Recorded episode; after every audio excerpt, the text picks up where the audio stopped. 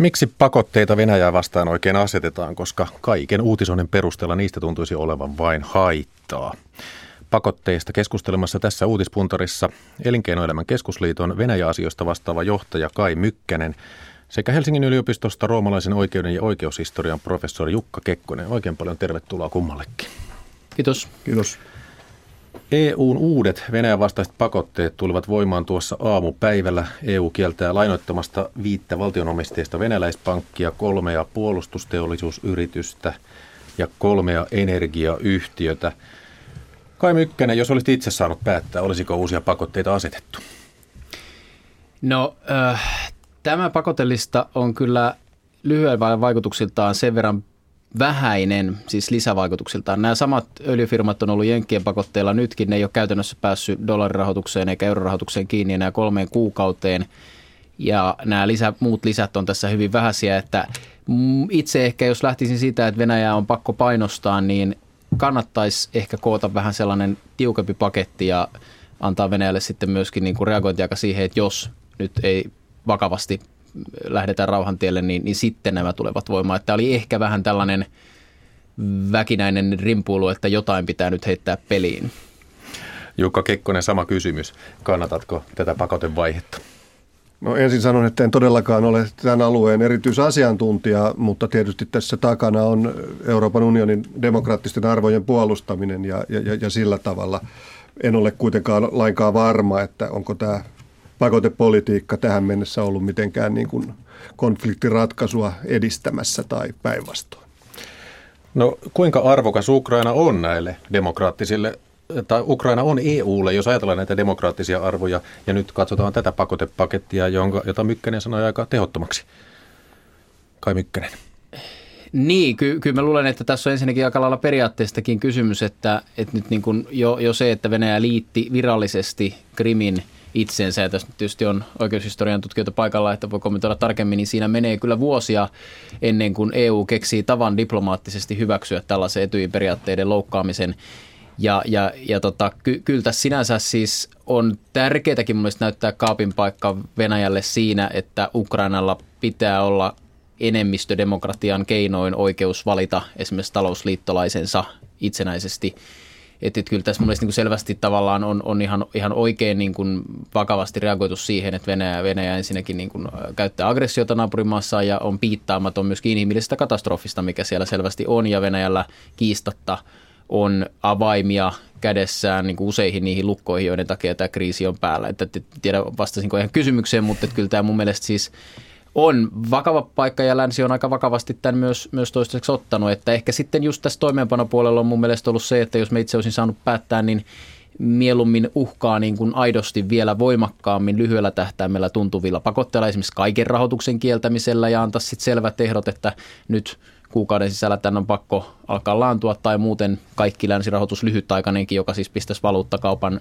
seis ja, ja sotkuun niin kuin päivässä laitetaan kiinni sen sijaan, että hivutetaan tämmöisillä niin kuin neulanpistoilla, että vähän tökitään Venäjää vähän väliä, niin se saattaa jopa pahimmillaan enemmänkin tottua siihen, että nyt ollaan ikään kuin sotamoodissa ja länsi, länttä voidaan syyttää niistä pienistä vaikeuksista, mitä nämä pakotteet aiheuttaa, mutta ne ei tuo semmoista isoa niin kuin riskishokkia Putinille, että nyt jos minä en ota lusikkaa kaunisen käteen, niin tämän maan niin kuin rahoitus romahtaisi.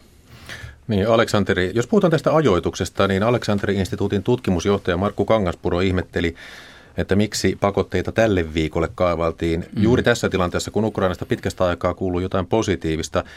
Jukka Kekkonen, ymmärrätkö tätä, että EU asteittain vähän jo riippumattakin, että mitä siellä tapahtuu, tiukentaa? No jollain tavalla, jollain tavalla tietysti ymmärrän, että tässä on viime kädessä tosiaan demokraattisen oikeusvaltion arvot pelissä, mutta Ukraina on vaikea tapaus monessa mielessä, koska tota, oikeastaan niin kuin mikään hallitus ei ole vielä siellä edustanut. On, on tietysti edusta, edustava ja, ja, ja legitiimi, mutta ei, ei, ei länsimaisessa demokraattisessa mielessä kuitenkaan ole sillä tavalla niin kuin laajaa legitimiteettiä nauttiva. Eli ja Ukrainan traagisen historian vielä, vielä, vielä tuntien, niin tota, siellä ollaan niin kaukana niistä standardeista, joissa, joissa esimerkiksi Euroopan unionin piirissä vielä liikutaan, että, että, se, että se tilanne on hyvin, hyvin tota vaarallisella tavalla epävakaa ja epäjärjestys vain, vain, vain tuntuu kasvavan.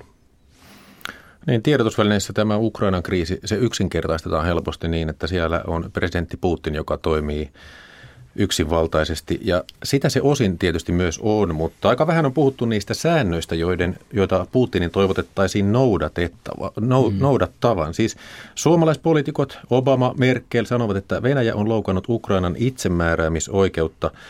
Jukka Kekkonen, mitä EU ja Yhdysvallat pakotteillaan siis oikeastaan puolustavat ihan käytännössä? No ainakin retoriikan tasolla tosiaan demokraattista oikeusvaltiota ja näitä, näitä arvoja, arvoja, mutta, mutta, mutta tota, mitä siis sitten käytännössä on, niin se onkin, se onkin jo sitten vaikeampi, vaikeampi kysymys todella. Tämähän on ollut pitkä prosessi, jossa, jossa ensin oli nämä Maidanin aukiolta alkaneet levottomuudet ja tietynlainen vanha vallan kumoaminen ja sitten tämä kriisi eskaloitui sitten Krimin kautta tänne, tänne tota Itä-Ukrainaan ja, ja, ja tota, tuntuu, että kyllä tässä niin kuin hyvin kaukana ollaan sitten kuitenkin, kuitenkin näistä näistä tota, perinteisistä demokraattisen oikeusvaltion arvoista, arvoista vielä, ja, ja, ja, ja tota, se tekee tämän tilanteen todella, to, todella mielestäni, mielestäni hankalaksi, niin kuin vaikeasti hahmotettavaksi myös.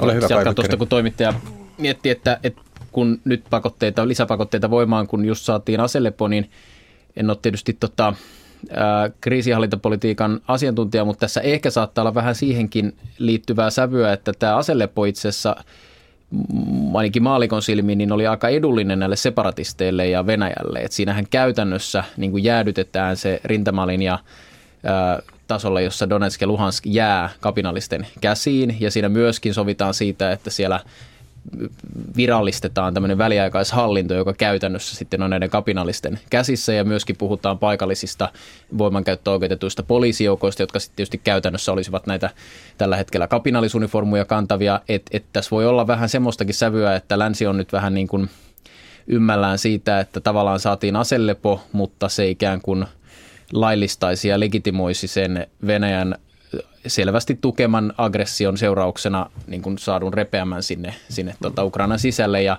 ja mä luulenkin, että Venäjällä tässä voi hyvin olla tavoitteenakin saada tämä tämmöiseksi niin kuin jäätyneeksi konfliktiksi tältä osin. Että ei, ei varmaan kuvittele, että länsi tunnustaisi tai Ukraina tunnustaisi tätä kahden alueen repeämistä, vaan, vaan että nämä jää tämmöisiksi vähän niin kuin Georgiassa on Abhasia ja etelä ja sitten se myöskin estää Ukrainaa integroitumasta länteen, kun se on tämmöinen epävaltio, josta neljäsosa on, on niin kuin jossain kummallisessa kapinallistilassa.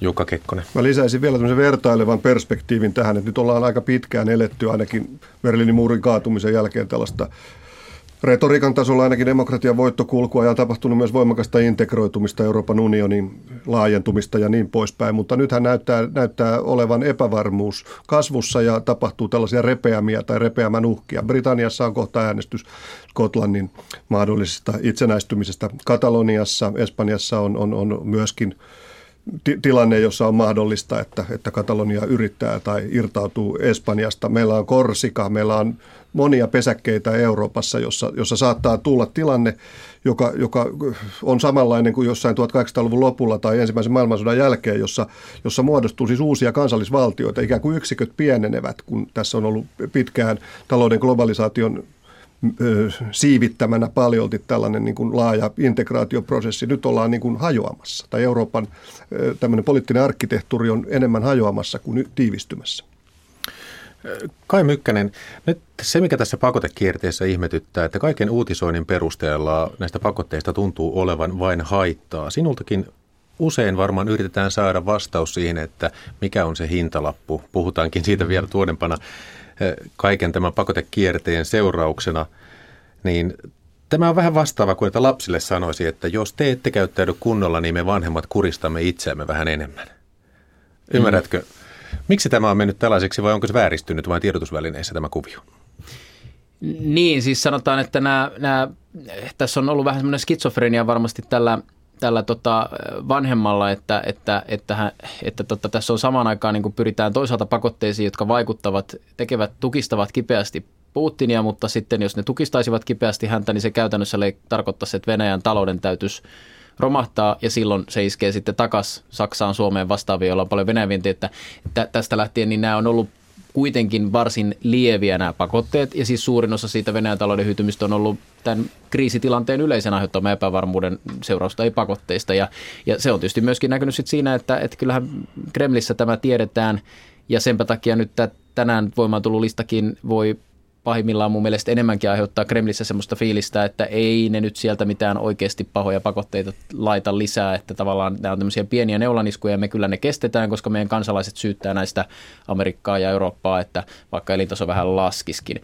Mutta tota, kyllä mä sinänsä siis, siis toisaalta, jos katsoo asiaa niin kuin talouden kannalta, niin kun tässä kysymys oli, että, että onko näistä mitään hyötyä, niin jos tämä kestäisi vuosia, niin kyllä silloin Venäjän – keskuspankin mahdollisuus korvata esimerkiksi länsirahoitus näille isoille energiayhtiöille niin loppuisi ja, ja Venäjä joutuisi luopumaan näistä arktisista öljynporausprojekteistaan, kun sinne ei saa teknologiaa viedä nyt tämän, tämän päivän päätöksen myötä.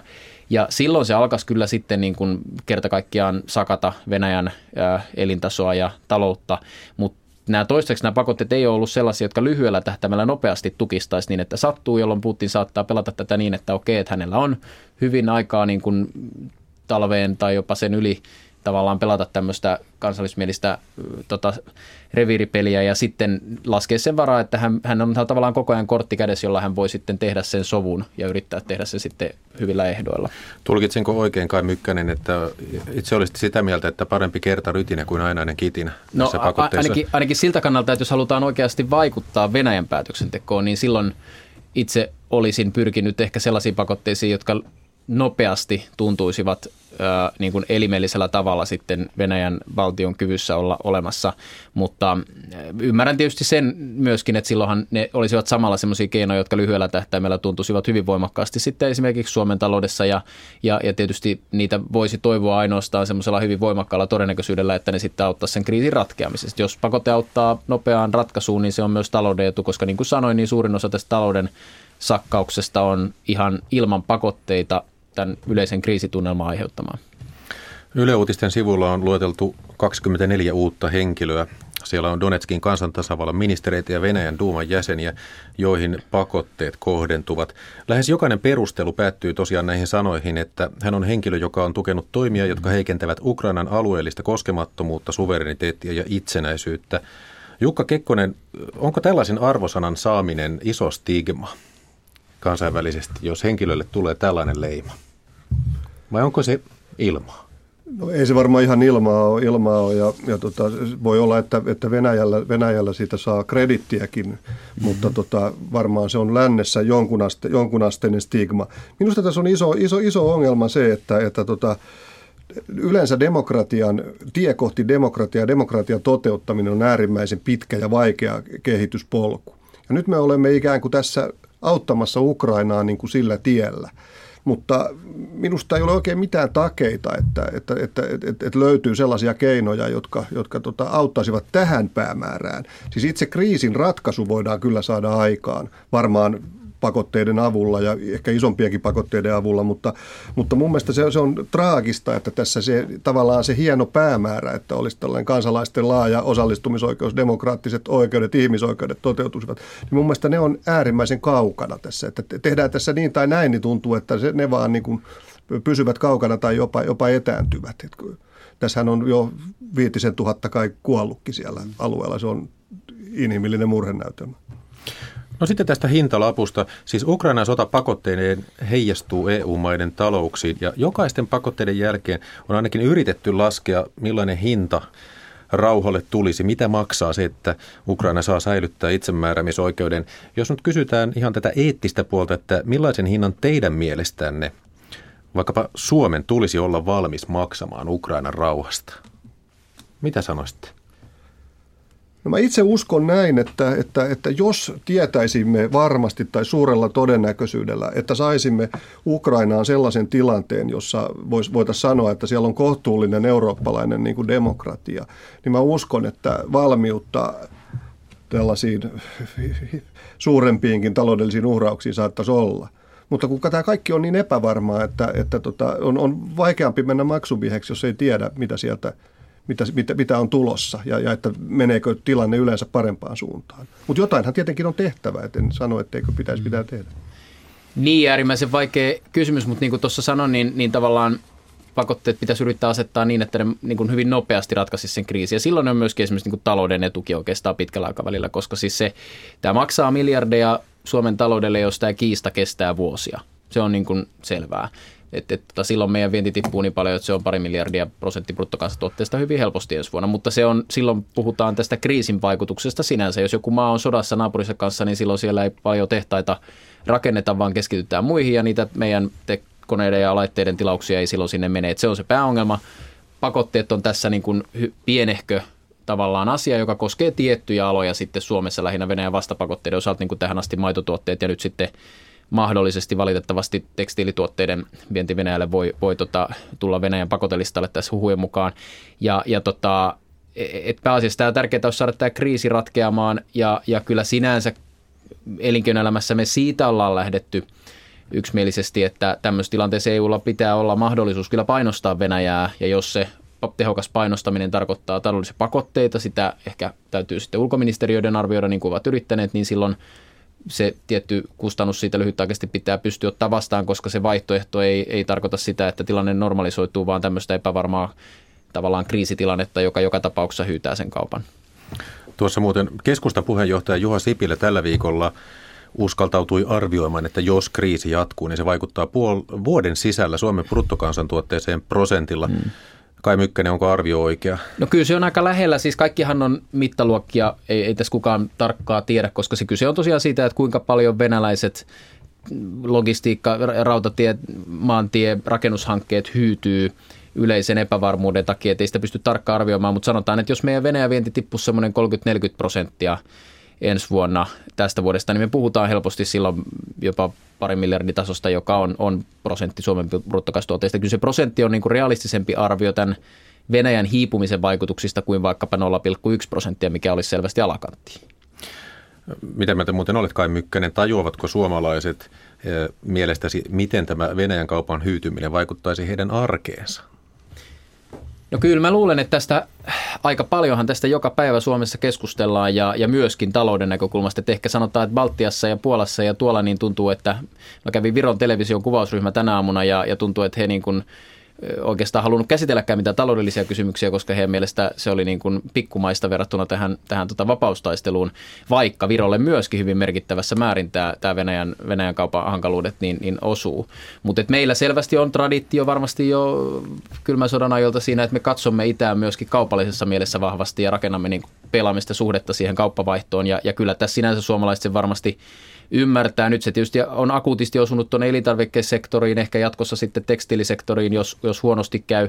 Mutta se iso kuvahan on se, että jos tämä meidän laitteiden, koneiden, kemian teollisuuden, teräsrakenteiden vienti hyytyy Venäjän investoinnin hyytymisen takia ensi vuonna, niin silloin se on se teknologiateollisuuden meidän niin kuin viennin osalta. Siinä tietysti täytyy toivoa sitten, että länsikauppa virkoaisi samaan aikaan, USAn elpyminen jatkus ja Saksa ja Ruotsikin kääntys parempaan elpymiseen kuin nyt näyttää, jolloin sitten teollisuuden osalta voidaan kyllä saada sitä kompensoitua.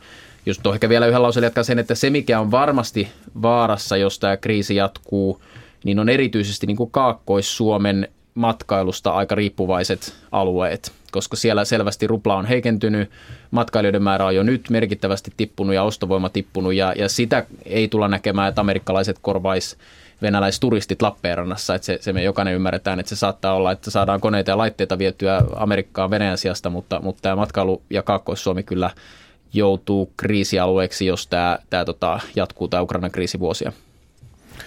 Niin, jos talous sakkaa, niin se tietenkin välillisesti vaikuttaa hyvinvointiin ja sitten ääritapauksessa jo oikeuksiinkin, niin Jukka Kekkonen, Onko mitenkään näköpiirissä tilanne, että lännen talous sakkaisi niin, että täälläkin sitten välillisten vaikutusten seurauksena, jos yrityksellä on ongelmia ja tulee työttömyyttä, niin jossain vaiheessa meilläkin olisi oikeudellisia vaikeuksia?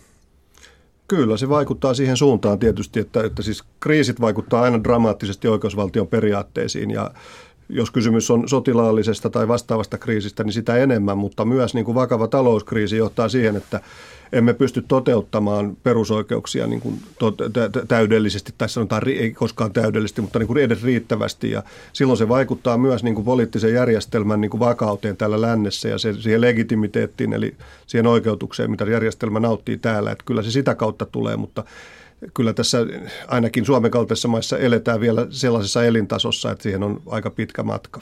Siihen kauhuskenaarioon tarkoitan.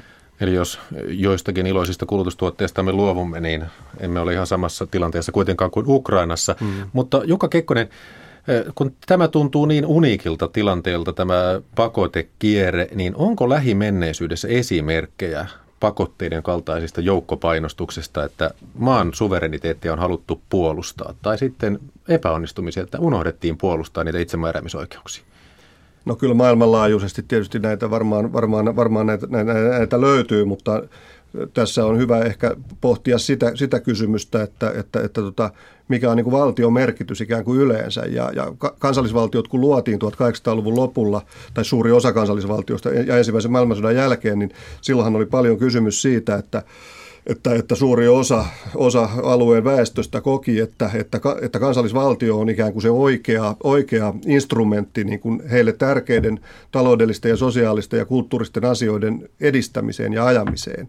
Ja nyt maailma on aika tavalla sitten muuttunut, kansallisvaltioiden luonne on aika tavalla erilainen nyt, että me olemme antaneet vapaaehtoisesti ja menettäneet suveren, suvereniteettia talouden globalisaation kautta, myös Euroopan integraation kautta. Ja, ja tämmöiset kysymykset kuin itsenäisyys ja itsemääräämisoikeus oikeus ja, ja vastaavat ovat tulleet niin uudelleen ajankohtaisiksi. Suomi oli yli sata vuotta Venäjän enemmän tai vähemmän auton, tai ne, saari Venäjän enemmän tai vähemmän autonominen suuriruhtinaskunta ja, ja Suomessa itsenäistymisen ajatuskin tuli aika myöhään oikeastaan vasta niin kuin akuutisti, akuutisti esille. Aikaisemmin olimme tyytyväisiä niin sanottuun sisälliseen itsenäisyyteen mm. eli autonomiaan. Ja aika paljon kysymys tässäkin kriisissä on sitten siitä, että olisiko itäiselle Ukrainalle riittävää siis saada tällainen sisällinen itsenäisyys niin sanotusti eli laaja auto autonomia. Saman kysymyksen voisi esittää skotlantilaisille tai katalaaneille tai korsikalaisille. No tämä taloudellinen maine sitten. Suomessa tehdään kaikissa rauhassa kolmikantasopimuksia ja annetaan vakaa vaikutelma taloudesta ulkomaille ja sanotaan, että tämä on yksi kilpailuetu meillä. Mutta sitten Lappeenrannan teknillisen yliopiston professori Juha Väätänen sanoi päivän Iltalehdessä tänään, että EUn ja Yhdysvaltojen talouden koko on niin suuri, että jos voimien mittelö käydään taloudellisella puolella, niin ei ole epäselvää, kuka loppujen lopuksi vie voiton. Kai Mykkänen, eikö Venäjä tajua nyt lännen ylivoimaisuutta?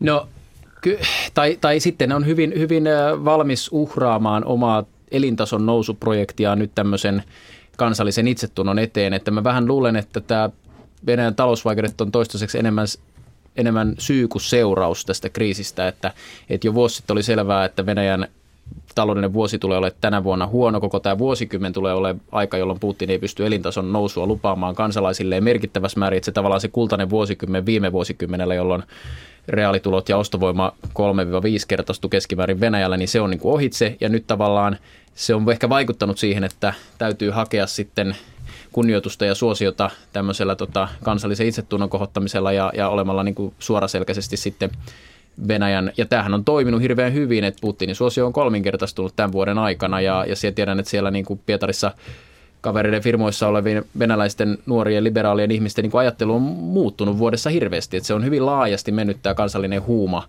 huuma läpi, ja, ja kun on tämmöinen huuma päällä, niin silloin, silloin tämmöisellä talouden uhraamisella on niin kuin tietty suosio, että sitten katsotaan, että tämä on nyt amerikkalaisten vika, mutta ei meitä voi painostaa antaa talouden mennä alas. Mutta siinä tässä iso kysymys on, että miten pitkälle tässä venäläiset on valmiit menemään. Tässä on tavallaan siinä mielessä jännä tilanne, että usein kritisoidaan materiaalisia arvoja, mutta nyt näyttää siltä, että Venäjällä nimenomaan ne on unohdettu tämän nationalismihuuman hengessä.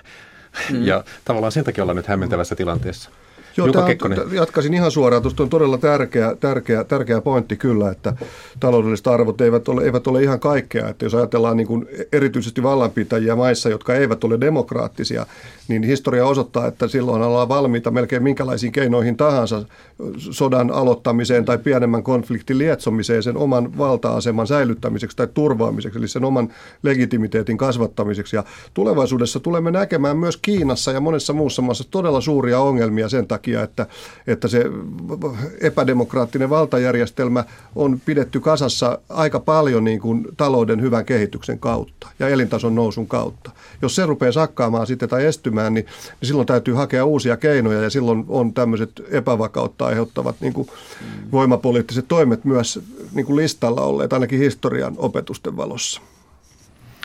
Ylen eläkkeellä oleva ulkomaan toimittaja Jarmo Mäkelä sanoi ajantasan aamupäivän kolumnissaan tänään näin. Kun venäläisille selitetään, miksi he ylipäätään ovat joutuneet EUn pakotteiden kohteeksi, Krimin anastuksesta tai Itä-Ukrainan kapinallisten aseistamisesta ei puhuta mitään. Sen sijaan lainataan mieluusti pääministeri Alexander Stuppin käyttämää kiertoilmaisua ja sanotaan pakotteiden johtuvan lainaus Venäjän toimista ulko- ja turvallisuuspolitiikan alueella.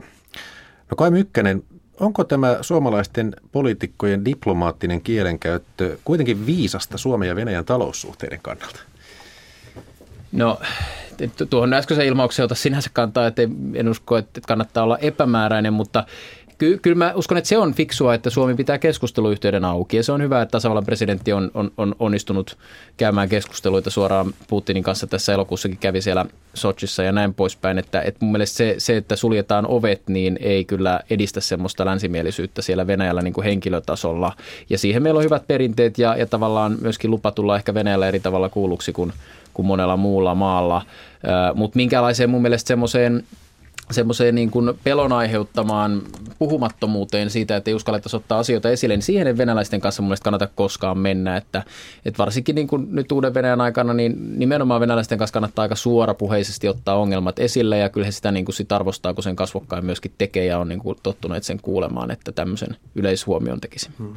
Jatkaisin, että, että yhteistyön jatkaminen on ehdottoman välttämätöntä niin kuin kaikkiin suuntiin ja siihen kuuluu minimissään tämä keskusteluyhteys ja tosiaankin niin kuin Mykkänen sanoi tuossa, niin, niin, niin, niin myös kriittisten asioiden niin kuin avoin, avoin esille tuominen. Mutta nostasin vielä sen esiin, että, että tässä tota, et, et, et minusta suomalaisessa keskustelussa niin kuin liian usein niin kuin mystifioidaan hiukan tätä Venäjän, Venäjän politiikkaa, joka on aika selkeää suurvaltapolitiikkaa ja se on se ei ole aina ehkä läpinäkyvää, mutta siellä on ihan samanlaisia intressejä niin kuin viime kädessä, jos nyt lähdetään perkaamaan taustalla kuin missä muussa tahansa maailman kolkassa tai minkä muun tahansa maailman suurvallan tai taloudellisesti mahtavan vallan niin kuin, niin kuin tota johtajiston, johtajiston toiminnassa. Retoriikka saattaa olla vähän erilaista ja esitulon muodot erilaisia, mutta niin kuin ne intressit, joita siellä viime kädessä ajetaan, on aika samoja.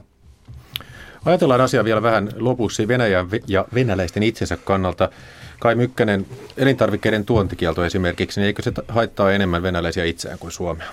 Kyllä, se on mun mielestä enemmän pakote Venäjää vastaan ja vasta toissijaisesti EUta vastaan, että se oli yllättävä veto minun mielestäni, mutta näin nyt satokauden aikana, niin sillä ei ole dramaattista vaikutusta niin kuin Venäjän kansan enemmistö, jotka ei ole tähänkään asti oikeasti ollut varaa ostaa vaikkapa valion tuotteita. Siis se on Pietarissa ja Moskovassa kova juttu, mutta 100 miljoonaa venäläistä ei, ei niitä juuri osta. Et se, mikä tulee tässä vaikuttaa, on, että jos näiden annetaan olla voimassa yli joulun talvella. Silloin Venäjä on hyvin riippuvainen tuontitarvikkeista, koska se oma elintarvikkeiden varastointi ja kuljetus on, on hyvin huonolla tolalla. Ja, ja silloin kyllä siellä nousee sitten ihan tavallisen ruoan hinnat helposti kymmeniä prosentteja. Jo nyt oli kaksi viikkoa, kun kävin, niin, niin päärynät omenat plus 30 prosenttia ja kalassa tietysti yli 100 prosenttia näin, niin se, se alkaa niin kuin syödä ja se, se on niin kuin mielenkiintoista nähdä, että onko tässä laskettu, että pitäisi talveen mennessä saada pakotteet pois ja että Venäjä sitten peruuttaa, että on tämmöistä uhkapeliä, vai että ollaanko siellä oikeasti valmiita sitten Donetskin, Luhanskin nimissä luopumaan elintasosta merkittävässä määrin koko ison kansan osalta. No sitten tästä venäläistä oikeuskäsityksestä vielä lopuksi. Jukka Kekkonen, nyt pakotteet julkistettiin EU-puolelta, koska tuetaan Ukrainan alueellista koskemattomuutta, suvereniteettia ja itsenäisyyttä, mutta siellä Venäjä ja separatistitkin käyttävät omaa niin sanottua oikeudellista retoriikkaa omien toimiensa puolustamiseen. He puolustavat omia kansalaisiaan toisella maalla. Miten koet tällaisen argumentoinnin?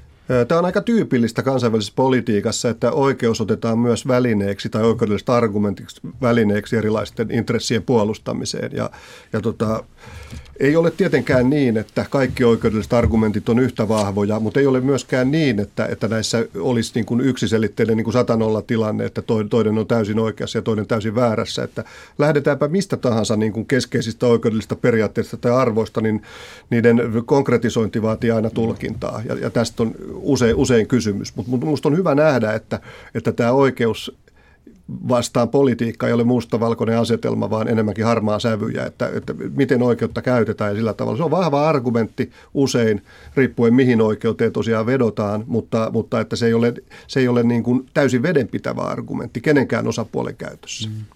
Jos tästä ihan lyhyesti, että jos venäläisten kannalta ajatellaan, niin täytyy muistaa se, että Venäjällä, jos joku on vierasta, niin oikeusvaltion mm. ymmärtäminen. Mm. Että se, se, se niin kuin venäläisten kannalta ei ole semmoista absoluuttista tavalla oikeuksien vertailua, joka, joka saataisiin sitten objektiivisesti tehtyä, vaan siellä mm. uskotaan siihen, että niin kuin slaavilaisilla kansoilla on tietty velvollisuus.